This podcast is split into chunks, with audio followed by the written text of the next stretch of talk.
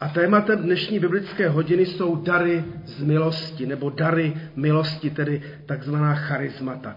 Byl bych rád, abychom četli teďka pouze tento biblický text, eh, toto, eh, to, tento, tuto část dopisu Apoštola Pavla a hned vás vyzývám, čtěte to, já to budu číst pomalu, čtěte to se mnou a jakmile hned vás bude u toho něco napadat, tak já pak rozpoutám diskuzi a rozhovor. Co vás u toho hned chytlo, eh, napadlo, zaujalo, znervoznilo, potěšilo, objevili jste něco možná. Takže čtěme. Pokud jde o duchovní dary, tedy ta charizmata, píše bratřím, ale patří to i sestrám v církvi, nechtěl bych vás nechat v nevědomosti. Pamatujete se, že když jste byli pohané, táhlo vás to neodolatelně k němým modlám. Proto vám zdůrazňuji, že žádný, kdo mluví z ducha božího, neřekne Ježíš buď proklet a že nikdo nemůže říci Ježíš je pán, leč v duchu svatém. Jsou rozdílná obdarování, ale ten týž duch. Rozdílné služby, ale ten týž pán. A rozdílná působení moci, ale ten týž Bůh, který působí všecko ve všech. Každému je dán zvláštní projev ducha ke společnému prospěchu. Jednomu je skrze ducha dáno slovo moudrosti, druhému slovo poznání podle téhož ducha, někomu zase víra v témž duchu, někomu dar uzdravování v jednom a témž duchu, Něk, někomu, někomu působí působení mocných činů, dalšímu zase proroctví, jinému rozlišování duchů, někomu dar mluvit ve vytržení, tedy jazyky, jinému dar vykládat, co to znamená. To všechno působí jeden a týž duch, který uděluje každému zvláštní dar, jak sám chce. Tak jako tělo je jedno, ale má mnoho údů, a jako všechny údy těla jsou jedno tělo, ač je jich mnoho, tak je to i s Kristem. Neboť my všichni, ať židé, či řekové, ať otroci, či svobodní, byli jsme jedním duchem pokřtěni v jedno tělo a všichni jsme byli napojeni týmž duchem. No a doma si pak můžete z pilnosti dočíst tu 12. kapitolu a celou 14.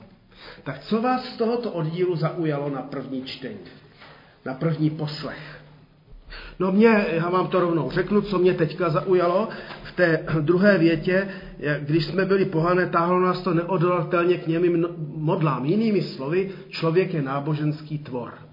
Člověk nějakým způsobem hledá Boha, bohy, hledá duchovní svět, takže to, tomu se apoštol Pavel nedivil, jenom to konstatuje, že prostě člověk potřebuje se k něčemu vztahovat, že si s ateismem prostě nikdy nevystačil a nevystačí. Dokonce i to ateistické, komunistické, náboženské prostředí, které jsme tady měli 40 let, se projevovalo velmi, velmi jako eh, vlastně spirituálně všechny ty jejich slavnosti, eh, komunistické uctívání nabalzámovaných Gotwaldů a Stalinů a Leninů a ty prvomálové průvody a proslovy, tak to mělo náboženský potext. Tak co vás zaujalo dál z toho? Mě hned ta další věc bych ji chtěla vysvětlit.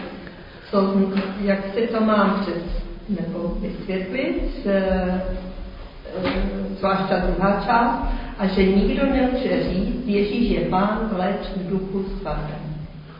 Tak to vysvětlete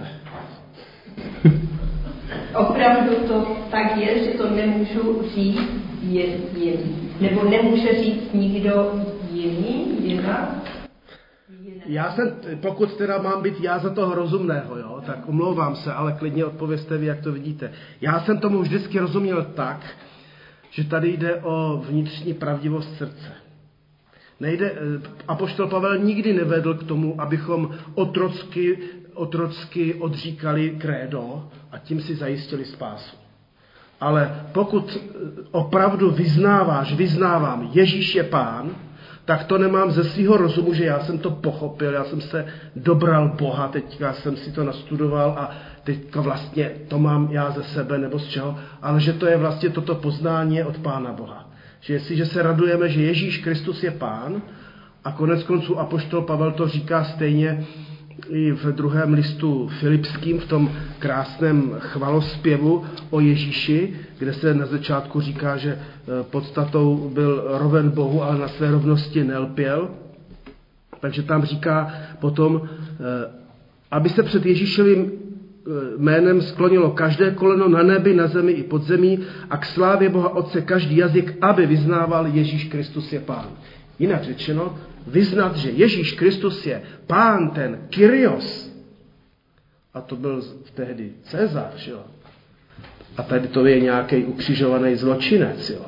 tak to už musí být zjevení Ducha Božího. Tak takhle bych já odpověděl. Taky když je napsáno, že každý, kdo mi říká pane, pane, že jo, tak, tak to je jasný, že tam musí být prostě nějaké vyznání jako toho, co, co teda je ta pravda. Jinak řečeno, dá se to otrocky, od, jak si odemlít pane, pane, pane, ale nic to nemusí znamenat. Jo? Tak co vás dál v tom textu zaujalo? No, že ty dary ducha nejsou jako pro prospěch toho jednotlivce, že všechny ty dary vlastně by měly sloužit k tomu obecenství, aby to obecenství se nějak, aby nějak prosperovalo nebo nějak se rozvíjelo. Mm-hmm. Protože on tam jako říká sice, že nevím, jestli je to tady, že my jsme to četli ve vězení z okolností, kdy jsme si říkali, jako, že ty dary jsou dané ke společnému růstu, že jo, a že, ale máme usilovat o ty dary, že jo, je tam stejně napsaný, ale ne kvůli tomu, aby my jsme se nějak někam posunuli především, ale že je to opravdu jako, aby to společenství celé nějak, že jo. Čili nejde o naši sebeprezentaci, jak jsme duchovní, ale že jsou to dary služebné. To je začátek té 14. kapitoly, který můžu klidně přečíst. Držte se lásky a usilujte o duchovní dary. Nejvíce o dar prorocké řeči. To je začátek 14. Jsem si říkal, že tady v těch duchovních darech, když se řekne duchovní dary, tak dost často si člověk představí takový ty výrazný, který byly třeba i problematický, eh, mluvení jazyky a tak dále, ale proroctví a další a další. Ale že tady je jmenována i víra tak mi se mi zdá, že eh, je jasný, že úplně každý má nějaký dar svatýho. Což se tady píše, každému je dán zvláštní projev ducha. A každému trošku jinak, jo? Tak zřejmě se tady nemyslí ale na obecnou víru. V tomto případě se asi myslí na zvláštní projev důvěry v Boha, který pozbuzuje a posiluje druhé. Jo? Abych ještě to já asi ještě viděl i takto, když se často chvěju ve víře a pochybuju a, a potkám bratra, sestru, kteří mě ve své víře neochvějné, jak říká náš eh, velmi milý eh, profesor Pavel Hošek, uhlířské víře, takové té prostinké víře, ale neochvějné helvétské pouzbudí, tak je to, tak je to najednou eh, znát, jo? že setkáte se s někým, kdo, kdo prostě vás ujistí o víře, tak je to ohromný. No. Co si mám představit úplně pod pojmem usilujte o dar ducha, modlitbu? To možná není přímo, že to, že to... No to je v té 14. kapitole. Eh, asi to může být především nastavení srdce eh, jako člověka, du, duše, jako eh, kdy, kdy já bych tomu za mě rozuměl tak, že, že jsme v nějakých službách a teď najednou zjistíme, že na to nestačíme. Jo, že, že najednou um, bychom potřebovali, aby Pán Bůh opravdu požehnal. Jo? Tak eh, té, té službě, té práci, eh, tak pak asi je eh, přímo na místě modlitba, pane Bože, tak přijď v duchu svatém a zmocni mě, zmocni nás, zmocni zbor, takže mě ještě v tom kontextu napadá, že ty dary ve 14. kapitole se píše, kromě daru jazyka, který je pro nějaké osobní budování vnitřní zbožnosti. Všechny ty ostatní dary jsou k prospěchu toho celého těla, tedy církve. To znamená, že nejde o to, abych já měl dar, nebo ty jsi měl dar, ale abychom my měli tady dary Ducha Svatého, které nás všecky budou vlastně budovat a jo, že, že tady nejde o vyvýšení zvlášť té sestry toho bratra a teďka si říkat, je, ten je tak zvláštně požehnaný, že pán Bůh mu dal ten dar z milosti. Všichni uh, zkušení křesťané, co jsem aspoň s nimi mluvil a, nebo četl literaturu o duchovních darech, tak vždycky potvrdili charismata nejsou výsledkem zvláštní schopnosti člověka a ani zvláštní duchovnosti a ani, ani toho, že by snad Pánu Bohu ten člověk byl tak milý, že Pán Bůh mu dá třeba dar uzdravování nebo že mu dá dar proroctví, protože jsi to zasloužil, protože už jako e, hold Pán Bůh ani nemohl jinak a už mu ten dar musel dát. Jo? Že vlastně tady jsme tělo Kristovo a k, té, k tomu společnému duchovnímu užitku a růstu a budování Pán Bůh tomu tělu dává ty dary.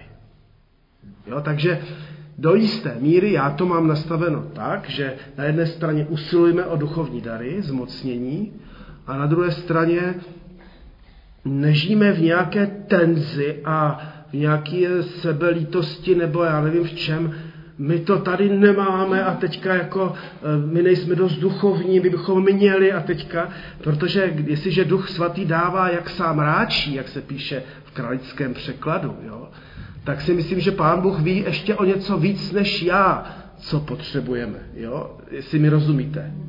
Ale to není nic proti tomu, že se máme i modlit, ať pán Bůh nás zmocní silou svým duchem a svými dary, jo, ale ale že jako já v tomhle velmi důvěřuju Pánu Bohu, že On ví, co činí, když, když nás zmocňuje k té či oné službě. Takhle to mám ještě i já. Tak ještě je něco, co vás z toho textu zaujalo.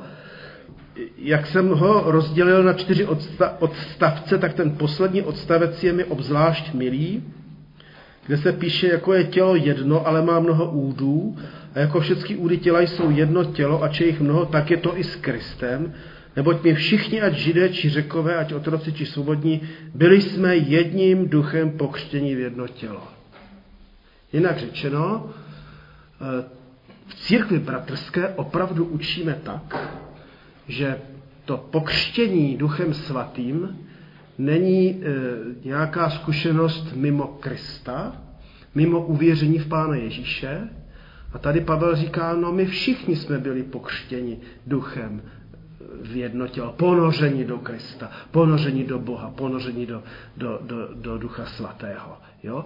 Takže, takže, e, takže vím, že církve různé mají různé výklady učení o křtu Duchem Svatým, ale ve svém výsledku já bych to připodobnil, a tady se omlouvám všem eh, prahověrným, připodobnil bych to k příchodu Pána Ježíše Krista, tak jak ho, respektive Mesiáše, tak jak ho vnímáme my křesťané a jak ho vnímají židé. Jo? Ale byl bych rád, abyste mě teďka vnímali s určitou rezervou. Eh, protože myslím, že to byl Martin Buber, vynikající židovský filozof a teolog, který, který eh, říká, že až přijde Mesiáš a lidé se ho zeptají, jestli přišel už po druhé nebo poprvé, takže za ním přijde a řekne mu, prosím tě, neříkej to. Jo? Že židé ho čekají, že teprve přijde a on přijde. Jo? a přišel. Jo? A my křesťané se budeme radovat, že přišel znovu. Jo? Já to říkám jenom s velkou jako licencí, jestli mi rozumíte. Je to spíš taková, spíš poznámka vtipná. Jo? E, prostě a dobře, e, někteří křesťané tvrdí, že, že, dar, že křes duchem, že je něco jiného. Dar ducha svatého, něco jiného je křes duchem svatým, něco jiného je mít ducha Kristova, něco jiného je mít ducha svatého nebo ducha božího. Jak lidé se snaží toto uchopit, jak to jenom jako jde. Ale e, chci, chci říci, že e, my, my jako opravdu věříme e, v rámci církve bratrské, že Pán Bůh člověka zmocňuje, naplňuje a opakovaně naplňuje mnoho. Nejen jednou, ale mnohokrát tím svatým duchem a že my, my jsme křesťané, kteří dovedeme zarmucovat i uhašovat Ducha Svatého a když se v pokání znovu vracíme k Bohu, že On je mocen nás znovu naplnit, klidně bych to i použil toho slova pokřtít, ponořit do, do sebe samého, do Ducha Svatého. Ale to jsem odbočil teďka od těch charizmat trošku uh, odvážně, když jsem i citoval toho, toho Martina Bubera. Že zkrátka dobře, nemáme to téma tak pevně v moci, abychom si řekli, my, my jediní přesně víme, jak, jak, jak to je. Jo. Takže my křesťané samozřejmě se radujeme a budou Vánoce, že Mesiáš už přišel a že znovu přijde. Ale pro tu spásu Izraele, oni možná Ježíše opravdu jako Mesiáše poznají, až když přijde po, po druhé. Jo? A, a, a bude to pro ně zjevení jak, jakoby poprvé. Jo? Takhle, takhle jsem to myslel. Jestli jste mi porozuměli, doufám dobře. Budeme pokračovat, protože to pásmo biblických hodin se jmenuje Hovory o zboru a o církvi a dnes jsou to hovory o charizmatech, o darech milosti. Také, tak tedy, jaké máme zkušenosti s tímto tématem? Jo, zůstaneme u, těch, u toho prvního odstavečku. Je toto téma ve sboru opomíjené, máme o něm více mluvit a učit, co nám chybí a kolik je vlastně darů milosti. Tak to jsem takhle otevřel. Jaké máme zkušenosti s tímto tématem? Osobně ve sboru, ve sborech. Myslím si, že se ve sborech moc tyhle témata rozvírají. Možná bych to dovolila si říct, že se ani moc tak na ně, na tyhle témata nekáže. A měla bych dotaz, jakou máš třeba ty zkušenost, nebo třeba hned s těmi, jak se tady mluví o těch prorockých darech, že jakoby o ně máme hlavně usilovat, jak to máme v církvi bratrské, jestli jsi se s tím setkal a jak na to potom tím nahlížíme, si myslím, že to není úplně jednoduché. Nebo, no? Tak to je přímá otázka na mě. Mám s tím zkušenost rozličnou. Tak například, když v jedné naší stanici, a nemyslím teďka soukenického sboru, ale mluvil bych o, o zborech jako minulých, kde jsem byl, když jsem jedna sestra prezentovala, že je prorok a zásobovala mě e, svými psanými proroctvími, abych to zkoumal a se staršotem zkoumal, tak jsem si to jednou, dvakrát přečetl. A pak jsem se rozhodl, že teda tím staršostvou zatěžovat fakt nebudu, protože to byly tak obecné e, duch, duchovní jako řeči, fráze, ano, děkuju, manželka mi upozorňuje fráze. A takže, přá, no zkrátka dobře, já jsem ji vzkázal, že ji za proroka nepovažuji a tudíž to nebudeme řešit. To je negativní zkušenost. Další jsem měl zajímavou negativní zkušenost, do, dobrý, dobré odpoledne, eh, v Trutnově, kdy eh, já, eh, teďka je topná sezona, že jo? A já jsem tehda před, přetopil, modlitebnu bylo hodně horko, a pak se najednou postavil jeden bratr a přišel na kazatelnu a sdělil, že ho pán Bůh jako Ezechiele pověřil k tomu, že má být strážcem eh, lidu božího a teďka nám jako vyčetl, jak nás tam hrozně málo a že nepřijel ani kazatel, který měl přijet a nesloužil. No ale on už si neuvědomil, žel, že byly prázdniny a rodiče s dětmi byli fuč a že bratr kazatel žel si v noci zlomil ruku, bratr Košťál a tím pádem fakt nemohl přijet. Jo. Ale on to vyhodnotil jako duchovní úpadek. Jo. Tak jsem jako usoudil, že opravdu jako to proroctví nebylo a byla to ztráta času. Ale já jsem od té doby si říkal, když se přetopí v modlitebně, tak se prorokuje. Tak to tak trošku odlehčuju. Jo. Ale pro mě, pro mě, a já to mám i v těch textech eh, toho, toho, té biblické hodiny, proroctví, eh, já jsem trošku jako alergický, když se někdo prezentuje, já jsem prorok a teď něco říká. Ale když někdo přijde a, a, a, a poví mi e, e, slovo, které je pro mě nějakým způsobem zajímavé, nebo za, mě zaujme nebo mě směřuje, tak pak jako e, bych si dovolil říct, že tady duch boží promluvil. Kdysi, já jsem to možná psal do zborových listů, ne, jak ta sestra se za mě modlila a, a, jestli, a ptala se, jestli je v Trutnově dvoreček. Já jsem říkal, že je, ale neřekla mi, že, že tam nějaká sestra za mě prorokovala. Ale vlastně to její proroctví se ke mně dostalo tak, abych neodmítal tu službu v Trutnově. A až dodatečně jsem se dozvěděl, že se za mě modlila a že měla vidění, že budu někde, kde bude dvoreček. Jo. Takže tím pádem mám pozitivní zkušenost. Ale kdyby mě ta sestra říkala, my ti tady prorokujeme, že budeš ve sboru, kde bude dvoreček, tak bych si řekl, co ty holky asi blbnou. Jo? Ale protože nepotřebovali mě sdělovat, jako dopředu mě tlačit k tomu, že to je proroctví, jo? ale vlastně moudře mě, mě, mě to řekli, tak já jsem zpětně viděl, ano, to je dobrý. A kromě toho v písmu čteme, že proroctví se pozná ne podle toho, že někdo říká, že prorokuje, ale jestli se to stane nebo nestane. Takže i v písmu svatém čteme, že bylo mnoho proroků a taky čteme v korinském, že se to má rozsuzovat, zkušovat. Jo. To znamená, že, že vždycky, to bylo, vždycky to bylo jako, eh, jako, hm, jak to říct, eh, nejisté, jestli je to opravdu z ducha božího nebo není, když někdo má pocit, že prorokuje. Jo. I v době Pána Ježíše, proto to měli lidé zkoumat. Jo. No a, a pro mě, jak to bratr Herián, já to mám v těch textech biblické hodiny, prorocké slovo je slovo v pravý čas. Včera bylo brzo, zítra bude pozdě. Dnes je potřeba církvi říci konkrétní slovo k povzbuzení. Jo. Ale eh, když se mi prostě stane, že, že ně, někdo prostě má dojem, že, že eh, má potřebu něco prorocky jako sdělit, že mu to pán Bůh zjevil, tak na to jsem hodně alergický. Protože jsem se vícekrát setkal, že to bylo pouze otce, přá, otec, myšlenka byla otce, přání otce myšlenky, děkuji. To je moje zkušenost a, a řekl bych, že, že mnohokrát i, i během kázání zazní slovo proroctví, a není vůbec nutno, aby tam jako lezl zakazatelnou člověk, který říkal, já mám proroctví teďka. Jo. Že prostě najednou zazní, zazní slovo od Pána Boha. A to je pro mě za mě. Ale já tím ne, neříkám definitivně, jak to jako, jak to jako souhrně je. Jo. Když se konkrétně mě zeptala, tak jsem jako odpověděl. A je pravda, že že tak, jak jsem měl opravdu hodně negativních zkušeností s tím, tak to člověka trošku jako odrazuje a musím si na sebe dávat pozor, abych se nenechal odradit úplně.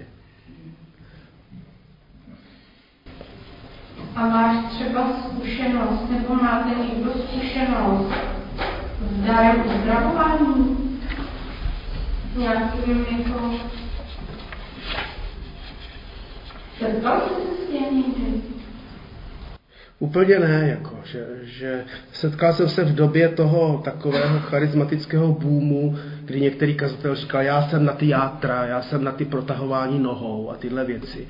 A to se... A když jsem byl na Steve Ryderovi, tak ten tam jako prezentoval, že přišel nám ukazovat zázrak a pak jsem pozoroval pozorně a ten dotyčník, který byl veřejně uzdraven, se za půl hodiny stavil na uzdravování znovu, tak jsem z toho byl takový jako trochu skeptický. Jo. Já si myslím, že to ne...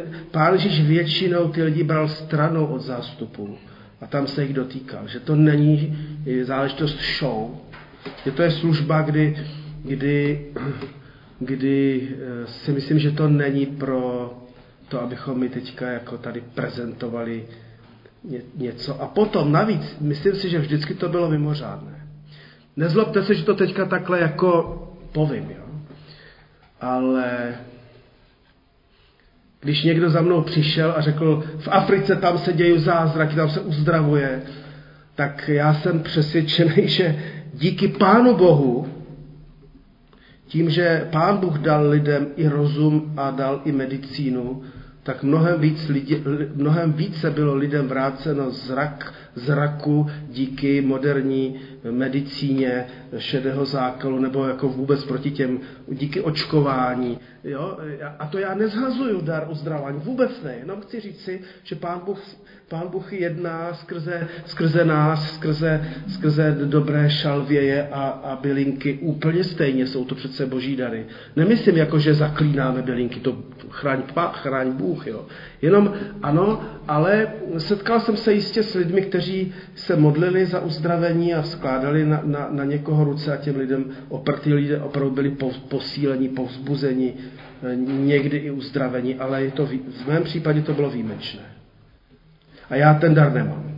No možná ještě vzpomeň babička, že Morflíková, jak se modlila za svého broníka, aby přežil jako miminko, protože jí zemřeli dvě děti a on opravdu se uzdravil, že jo, ale pak zemřel za to, že jo. Ona litovala vlastně, že se modlila, že mu vlastně mohla ošetřit spoustu trápení. Ale to byla její interpretace a strýčka popravdě řečeno nemuseli dva měsíce před válkou chytit taky, no. No jasně, ale, ale jakože to dítě jako bylo uzdraveno, když ona se modlila. Ano, ano. Čili já za, zase bych řekl, ano, kež by pán dal, že, že bychom měli i tyto dary, ale popravdě řečeno neznám nikoho, kdo kdykoliv, kamkoliv přijde, na kohokoliv se bude modlit a ten se vždycky uzdraví. To popravdě řečeno takhle fakt nefunguje. Jo? Je to vždycky mimořádné eh, a, eh, a tak. Takže to je jenom za mě. Jo?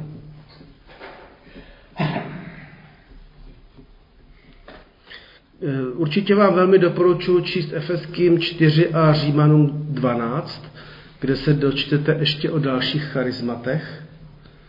A, a myslím si, že v Římanech 12 se dočítáme právě také i o, o takových darech jako dar, dar řízení, vedení, dar dávání. Jo? Vyloženě charisma dávání. Jo? A jak jsme si četli eh, korinským sedmou kapitolu, tak tam je poprvé použito slova charisma, charisma zůstat svobodný a sám. Jo? Že to je dar Ducha Svatého z milosti. Jo? Že, že jinak řečeno, i to je důvod, proč nemáme v církvi bratrské jako nařízený celibát. Protože představa, že každý kazatel má dar Ducha Svatého žít v celibátu, se nám zdá nesmyslná. No. Že to je výjimečné. Tak to je. Ale povězte vy, jako já vám tady neříkám jako definitivně, eh, jak, jak to, eh, jak to v, jako konečně je. Jo, jo, toto má být rozhovor, tak Jestli můžu, to děláš dobře.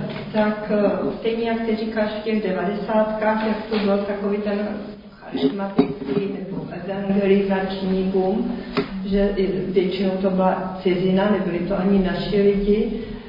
Už nevím přesně, co, co to byla za akce, nicméně řeknu, zúčastnila jsem se něčeho takového, kde do hodně těch chvál s těma zvedáním rukou, ale to mi jako nevadí, to je jenom o zvyku asi v, jakém společenství člověk je, ale pak ten, nevím jestli kazatel, nebo jak ho nazvat, tak pak měl takové výstupy, jako tamhle zasáhnul Duch Svatý, tamhle, což jako mi, mi nebylo úplně příjemné.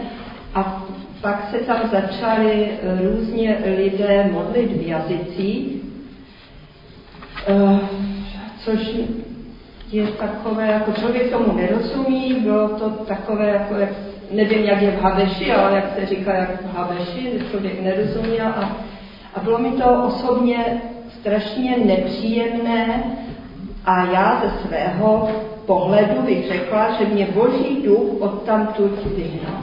Mm-hmm. Jo, že to bylo natolik jako ne, necítila jsem se tam dobře a nevím, jestli, já si myslím, že pán Bůh nechtěl, abych tam byla. Možná by to někdo jiný vykládal jinak. Já jsem to vnímala tak, jako tady nemáš co dělat, mě obcházel mráz a ještě dneska mi to je nepříjemné, když třeba o tom, o tom mluvím. Takže hodně se e, právě o, mluví o těch jazycích, o tom, jako, že by málem každý měl mluvit jazyky, což je možná trošku zavádějící Eh, dále tam čteme, že vlastně když je někde, jestli tomu správně rozumím, někde používaný ten jazyk, takže pouze tehdy, když je tam někdo jiný, kdo dokáže vykládat, aby to lidem bylo v užitku. A, a tam tehdy to bylo takový jako chaos a jak říkám, pro mě, jako když mě tam Bůh říká, ať vypadně. Taková zkušenost. Já teda musím říct, že tady právě to, co říkáš, tak to můj zážitek, ale říkala to taky jedna sestra teda z našeho sboru, že se účastnila právě taky v téhle době, takovýhle akce a e, tam vlastně zase na ní to mělo takový účinek, že jí to strašně jako traumatizovalo, protože ona opravdu ten dar jazyka neměla a měla takový pocit, že všichni teda by tam měli mluvit jazyky. A byla právě z toho velice jako traumatizovaná a vlastně jako prostě zkoumala teda sama sebe. A právě to vlastně jako, takovýhle velice jako, byl to pro mě negativní zážitek ve výsledku. Na druhé straně apoštol Pavel říká, mluvím jazyky více než vy všichni, ale ve schromáždění chci říct jedno jediné srozumitelné slovo. To znamená, že eh, i v církvi bratrské nejsme proti, vůbec proti tomu, aby duch boží jednal s námi, jak sám ráčí. A, a že smíme i, prosit o, o dary ducha svatého a je to v pořádku. Jo? Jenom, jenom to, to určité riziko, které bylo i v Korintu a které je dodnes, je, že pak se lidi začnou posuzovat podle toho, jaký mají dar nebo nemají a, a jak jsou tím pádem duchovní a Pánu Bohu blíž nebo dál, tak to si myslím, že pak už smrdí křesťanskou píchou, o které říkal Hromádka, že je vlastně nejhorším pohanstvím, které vůbec existuje. Jo. Křesťanská pícha jako je opravdu Eh, veliký problém, když se nás jako zmocní, jo? když máme pocit, že něco znamenáme, protože nějak sloužíme nebo že nějak jako jsme nějak citliví duchovně a podobně. No. Jestli můžu ještě, ano. abych neříkala jenom negativní, tak jsem se setkala, eh, když jsme mývali skupinku a na té skupince, když jsme se modlili, nebudu jmenovat, eh, a modlili se jiní, tak jeden z těch přítomných se modlil potichu, ale protože jsem byla vedle, tak se modlil v, jazyc, v jazyku, předpokládám podle toho. A tam mi to třeba vůbec jako nepřekáželo, nevadilo, prostě byla to modlitební cíle, takže tam bylo to úplně jako pro sebe ten dotyčný modlil a, a cítila jsem to jako dobrou věc nebo, nebo ne problém.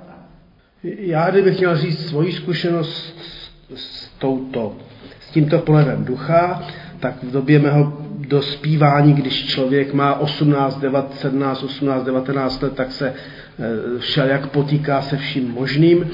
Takže jsem prožíval takovou krizi víry, pak mě můj bratranec vzal do letniční církve a dnešní apoštolské církve, kde se tam za mě modlili, skládali ruce, abych prostě byl pokřtěn duchem svatým, naplněn duchem božím.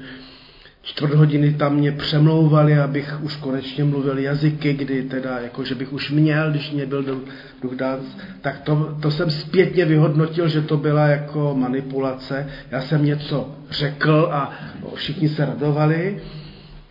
A pak jsem eh, z toho měl takový všelijak nedobrý dojem a a kdo ví, co to je a, a podobně, tak jsem s tím přestal úplně.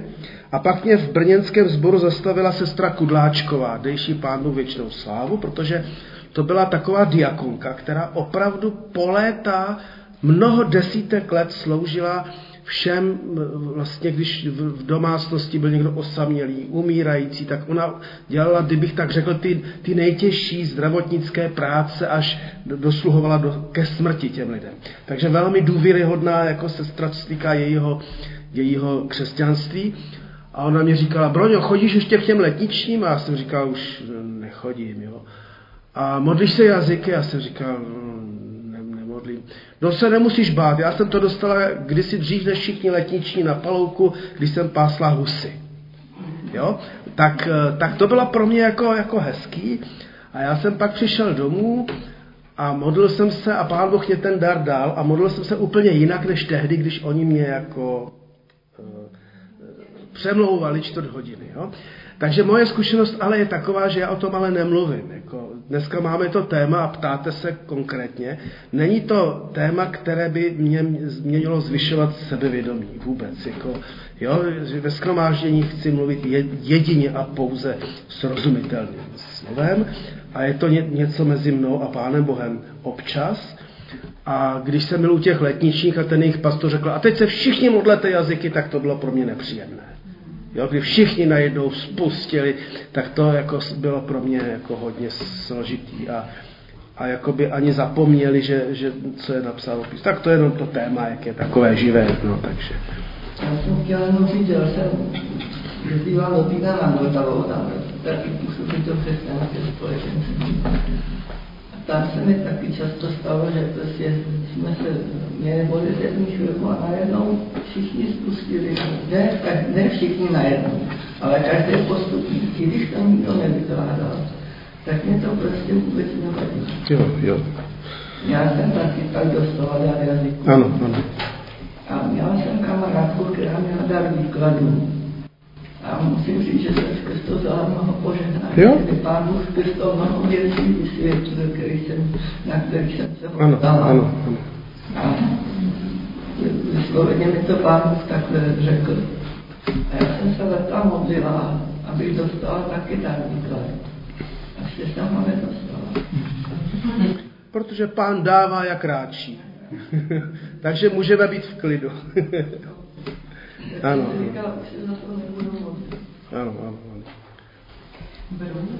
Jo, prosím tě, vzniklo, my jsme jeden čas řešili za mládí taky, křes duchem svatým, jako něco ještě navíc, kromě běžné víry a pokřtění. To je vždycky takové, ne vždycky, to, je, to bylo hnutí na přelomu 19. a 20. století, kdy, které přišlo ze Spojených států, kde, kde lidé opravdu prožili, prožili to, že pán Bůh jako v některých těch zborech je naplnil duchem božím, oni tam mluvili jazyky a tak dále.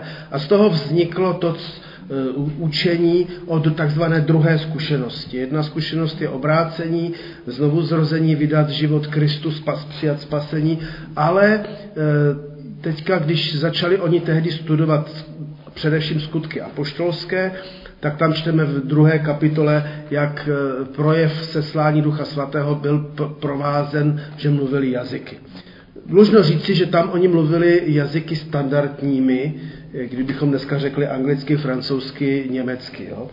E, to, to, jak apoštol Pavel mluví o jazycích lidských i andělských. Jo.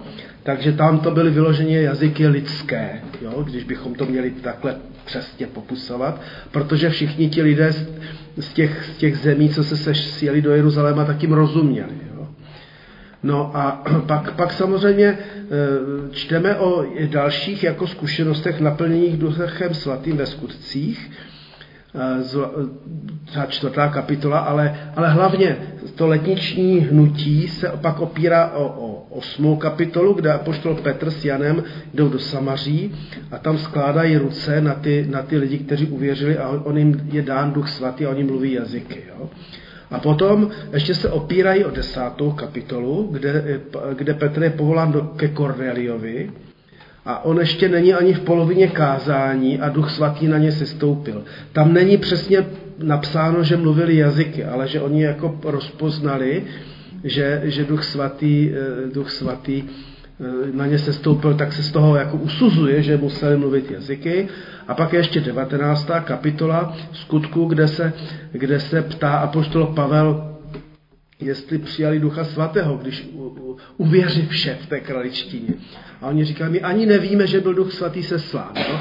Se ptá těch učedníků z eh, Jana Křtitele. Jo? Takže tam taky, tam taky se za ně modlí a, a oni tam eh, mluví jazyky. Tak z toho se jako eh, rozvinulo veliké hnutí, o tom, že je třeba, aby lidé, když už jsou, spase, když jsou spaseni, to je dobrá věc, ale že mají být ještě pokřtěni duchem svatým, protože ještě nejsou ponoření ducha svatého a že se to má projevovat e, e, mluvením jazyky. To takové hnutí vzniklo, pak se to přelo samozřejmě do Evropy, přes Německo k nám a způsobilo to mnoho, mnoho e, konfliktů, střetů, nedorozumění, i někdy trapných nedorozumění, takže vím, že jeden bratr na těž, z těšinského sboru, to byl náš kazatel, on, oni odešli pak od těch rozhodných křesťanů v době toho, těch 50. let, a oni tam tehdy měli kartotéku, mm, červené, červené lístečky člen, členské měli ti, kteří byli pokřtěni duchem svatým a žluté, kteří nebyli pokřtěni duchem svatým. Takže ono to pak jako jako přinášelo takové jako podivné projevy, ale řekl bych, že, že ta církev to všechno přežila a dneska žijeme vedle apoštolské církve a i vedle e, křesťanského společenství velmi jako hezky, že jsme si prošli těmito různými názorovými i zkušenostními spory a že už se jako nelustrujeme podle toho, jestli mluvíš jazyky, nemluvíš, jakou si udělal zkušenost. Jo? Že myslím si, že, že jsme tohle, tuhle pubertu jako, jako přežili a dlužno říci, že že eh, to hnutí Ducha Svatého, které přišlo z Ameriky, asi opravdu eh, bylo z Ducha Božího, že, že církvi připomnělo dávno opomenutou, opo, opomenutou skutečnost, že Bůh je to fakt trojjediný, Bůh Otec, Syn i Duch Svatý a že my potřebujeme, aby Duch Boží s námi jednal a abychom se Duchu Božímu otevírali, abychom nějak nově prožívali jeho přítomnost. Takže, takže je to, řekl bych, že my křesťané jsme taky někdy pubertáci, že, že blbnem, jo? A, ale je dobré, když pak ta, ta dospělá církev má určitou trpělivost a, a, a podobně a, a oni pak byli ty otazníky, které mě, kterým jsem já čelil. Kdo ví, co to je, kdo ví, jestli z tebe nemluví ďábel, když tomu nerozumíš. Jo? To, to jsem, proto jsem já přestal se tím jazykem modlit, protože jsem si říkal, no tak opravdu tomu nerozumím, kdo ví, co to bylo, když tam čtvrt hodiny nade mnou stáli a přemlouvali mě, z jakého to bylo ducha. No. Tak myslím si, že tohle bych nikdy jako neřekl, tu otázku. Jo? Ale, ale je pravda, že jsem se pak začal modlit úplně jinak. To je moje zkušenost. Ale moje zkušenost je moje, která není mým učením, jak to má být. Jo? Ty zkušenosti jsou každého z vás, z nás prostě rozličné. A my jsme teda se zavykládali, že to dneska byly hovory skutečně, takže výhoda je, že jsem vám to teda všecko napsal. Jo? Nevýhoda je pro ty, kteří to poslouchali a teď to bude natočené, že, že se nedoví, co v té biblické hodině doopravdy bylo ale to se nedá nic dělat. Jo? Takže eh, děkuju, ale za, za ten rozhovor je vidět, že to je téma živé nebo zajímavé minimálně. Ale, ale já se vlastně omlouvám i těm, co teda to asi budou poslouchat, že v tom svědectví jsem ne, nevykládal primárně jako učení církve, ale že jsme zůstali na rovině otázek, zkušeností a to je taky někdy nakonec dobré, tak proč ne? Jo? Takže Budete-li chtít se k tomu tématu, i co si pak přečtete v té biblické hodině, vrátit třeba za týden, kdy otevřeme i 13. kapitolu, tak, tak můžete. Já bych teda to uzavřel. Ehm, Pavel, mám ten samotný závěr biblické hodiny, Pavel napsal do korinského sboru, jak je ideál misíně působícího společenství, kam přijdou noví lidé. Budou-li všichni mluvit prorocky a přijde tam člověk nevěřící nebo nezasvěcený, bude vším, co slyší, souzen a usvědčen, výjdou najevo věci skryté v jeho srdci, takže padne na kolena, pokoří se před Bohem a vyzná, v mezi vámi Bůh. Myslím si, že toto je krásné vyjádření toho, co je proroctví. Prostě přijdou sem lidé, ať už věřící nebo nevěřící, a najednou při zvěstování Božího slova, při našich svědectvích, prožijou dotek Boha, který odkryje jejich vlastní nitro. Nikdo to neví. Ale, ale najednou duch Boží odkryje jejich nitro a oni řeknou, tady je Pán Bůh přítomen a pokoří se a takéž by se tohle mezi námi i v Soukrínské dělo. Bratr Křivohlavý by řekl hovk, já bych řekl amen.